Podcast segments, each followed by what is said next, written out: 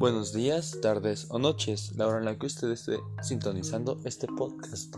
Mi nombre es Uriel René Castillo Zambrano y el día de hoy realizo este podcast como evidencia para mi clase de psicopatologías 1 dentro de la Universidad Liceo Pedro de Gante.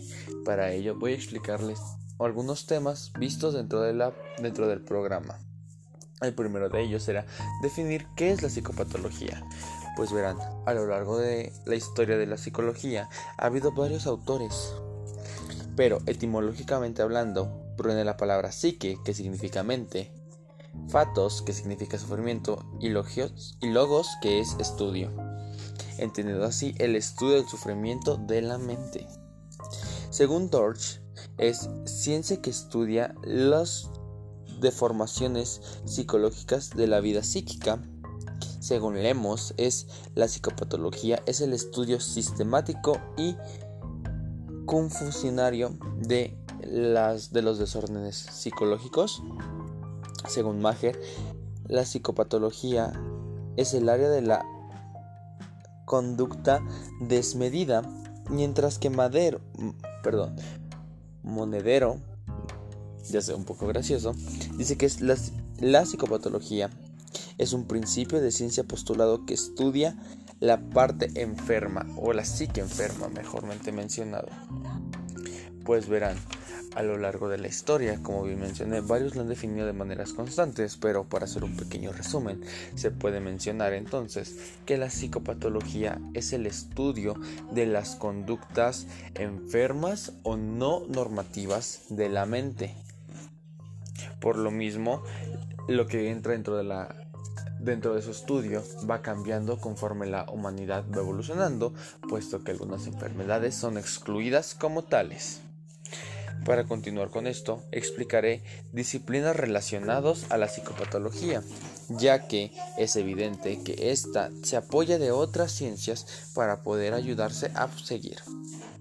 Por ejemplo, la psicología clínica y la, psicopatología son afines, así como con la psiquiatría.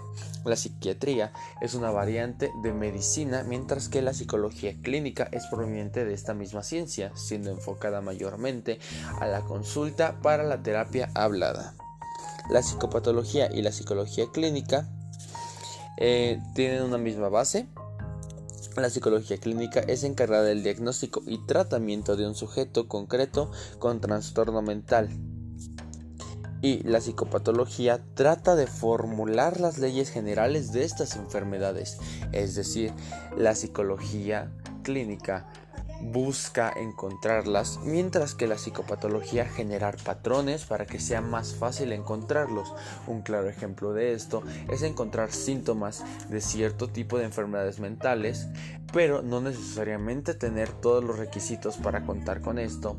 No es lo mismo tener síntomas ansiosos que ser una persona con ansiedad, como es bien sabido.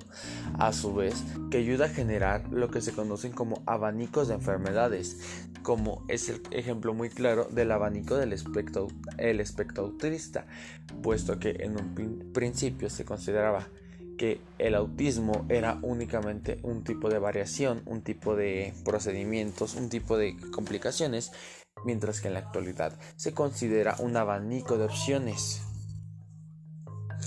Em, ahora, con la psiquiatría, la fundamentación científica de la psiquiatría es la psicopatología, es decir, gracias a esta normatividad se puede dar la psiquiatría.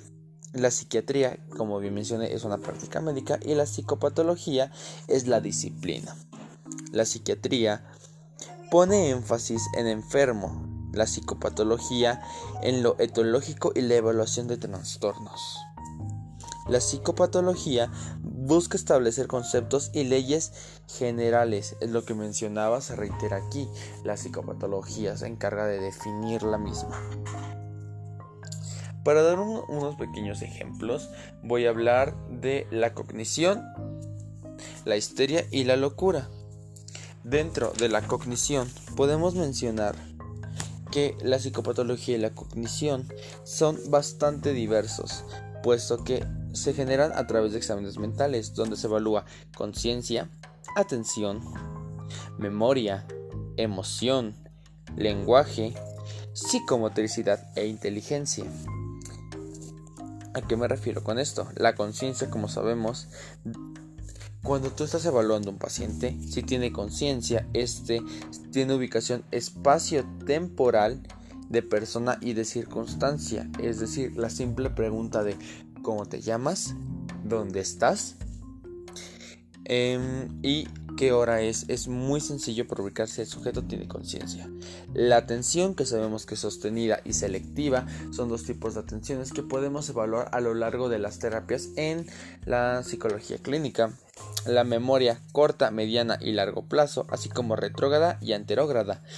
Corta es en cortos periodos de tiempo, evidentemente, refiriéndonos de minutos hasta horas. Medianas ya pasamos a días, a semanas. Y por últimamente, largo plazo se suele mencionar en años. Retrógrada y anterógrada. Retrógrada significa posterior a y anterógrada anterior a. En caso de que haya algún tipo de complicación neurológica, ya sea por represión o por algún tipo de accidente, se tiene que mencionar si hay una complicación con la retrógrada o la anterógrada. Ahora, la emoción, estable y lábil. Obviamente las emociones tienen cierto margen de estabilidad, pero a su vez deben ser capaces de cambiar entre ellas.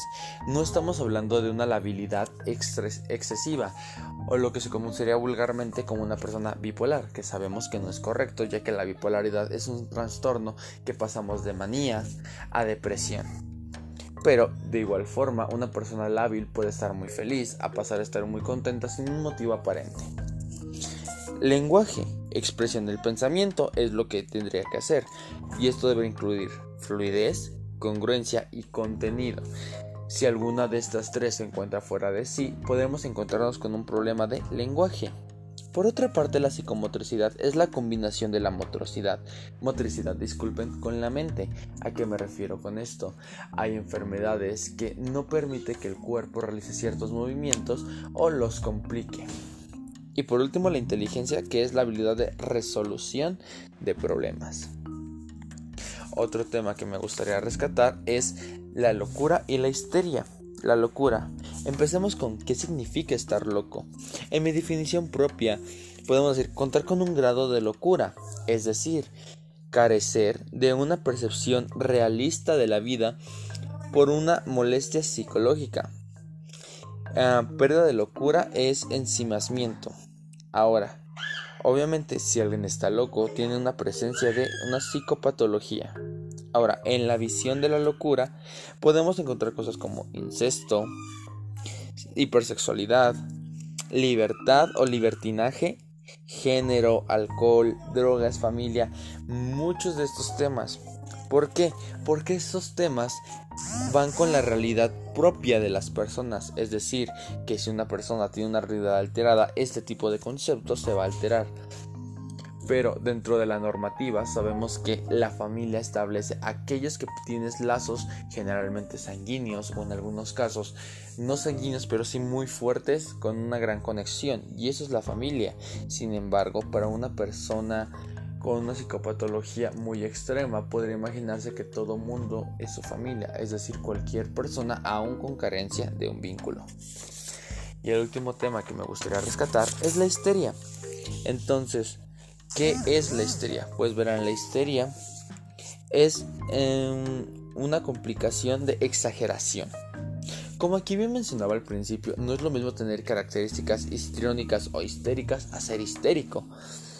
Al principio se pensaba que tenía mayor presencia en mujeres, ya que su misma raíz proviene de la palabra útero. Sin embargo, a través de los años se ha visto que esto es falso y que se presenta en igual manera tanto en hombres como en mujeres. Rasgos histriónicos serían exagerar situaciones o ser el centro de atención, buscar el centro de atención. Ah, con exagerar situaciones me refiero a aquellas como que se caiga una uña, que se te pierda ah, algún tipo de objeto que no tenga un valor monetario excesivo o un valor sentimental profundo y termines haciendo parecer que perdiste una parte importante de tu vida. Ah, dentro de lo mismo en la antigüedad se creía que era parte de otros, otros síntomas patológicos, lo somático, lo disociativo y lo conversativo. Los somáticos sabemos que son las crisis psicológicas que sean por parte de la represión. Cuando tú reprimes mucho un problema psíquico, termina convirtiéndose en un problema fisiológico. Lo disociativo es el rompimiento no psicótico en la conciencia, es decir, acciones sin recuerdos. Si ha habido casos donde las personas pierden la conciencia y no recuerdan periodos específicos de tiempo. Asimismo, como el conversivo, que es crisis psicológicas generadas condiciones de grado clínico de ámbito físico. Es decir, esto va más allá de lo somático. Lo somático sería tener dolor de cabeza, tener un dolor de estómago, tener inflamación estomacal, tener inflamación de las vías respiratorias, cosas por el estilo, cosas que pueden presentar molestia pero no una letalidad. Ya lo conversivo estaríamos hablando de una taquicardia, fallo en, las, fallo en las vías respiratorias, cosas por el estilo. Cabe mencionar que se considera que si la mente y el cuerpo se encuentran en sincronía, la energía psíquica fluye y por lo tanto se encuentra en sanidad. Por su parte, si hay una pelea entre la mente y el cuerpo, la energía psíquica comienza a hacerse conflictiva, haciendo que la energía se interrumpa. Bueno, espero este podcast les sea de utilidad. Yo me retiro y espero que tengan una muy buena noche. Agradezco su atención.